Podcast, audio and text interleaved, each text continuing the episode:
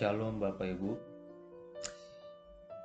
Kitab Kisah Para Rasul terdiri dari para petobat non-Yahudi. Di Kisah Rasul 8 dikisahkan seorang Ethiopia bertobat dan percaya kepada Yesus. Kisah Rasul 9 mengisahkan pertobatan seorang Yahudi yaitu Paulus untuk memberitakan Injil kepada bangsa-bangsa non-Yahudi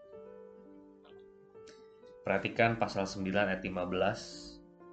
Tetapi firman Tuhan kepadanya, pergilah, sebab orang ini adalah alat pilihan bagiku untuk memberitakan namaku kepada bangsa-bangsa lain, serta raja-raja dan orang-orang Israel.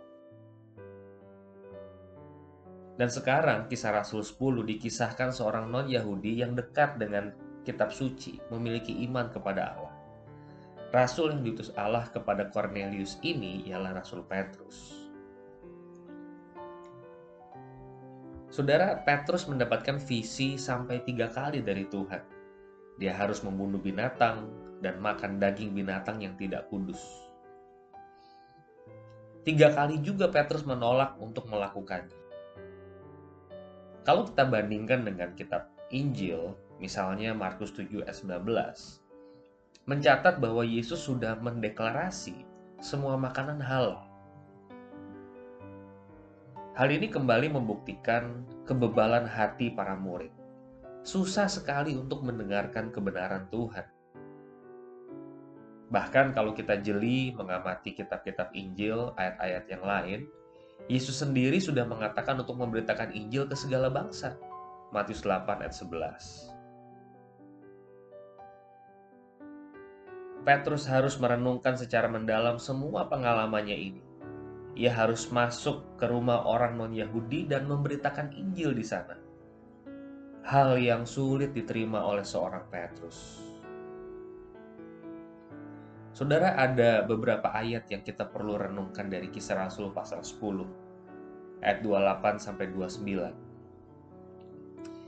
Ia berkata kepada mereka, kamu tahu betapa kerasnya larangan bagi seorang Yahudi untuk bergaul dengan orang-orang yang bukan Yahudi atau masuk ke rumah mereka tetapi Allah telah menunjukkan kepadaku bahwa aku tidak boleh menyebut orang najis atau tidak tahir.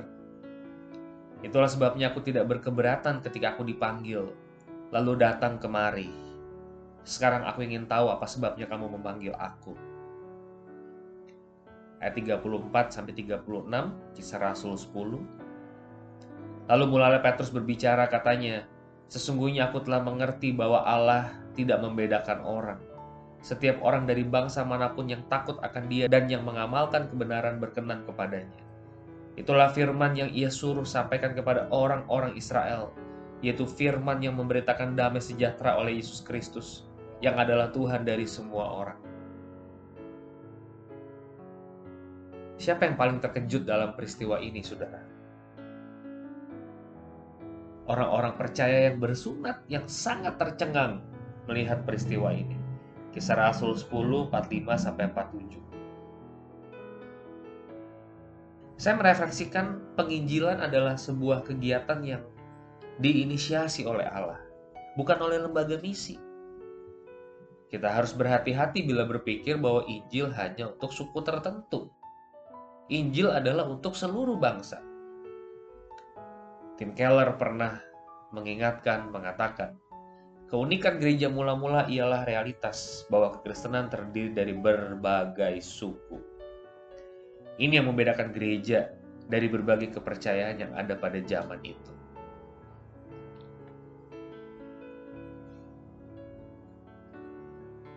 Kami menghadapmu Tuhan.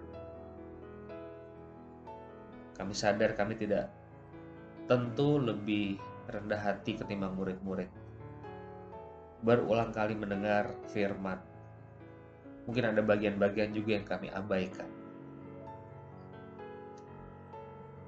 Kami berdoa Roh Kudus menolong kami hidup di dalam keredaan hati. Kami juga berdoa, kami mohon Tuhan memampukan, menolong kami untuk mengabarkan berita Injil, menyampaikannya ke segala bangsa Ya Allah, berbelas kasihanlah kepada gereja. Dalam nama Yesus Kristus kami berdoa. Amin.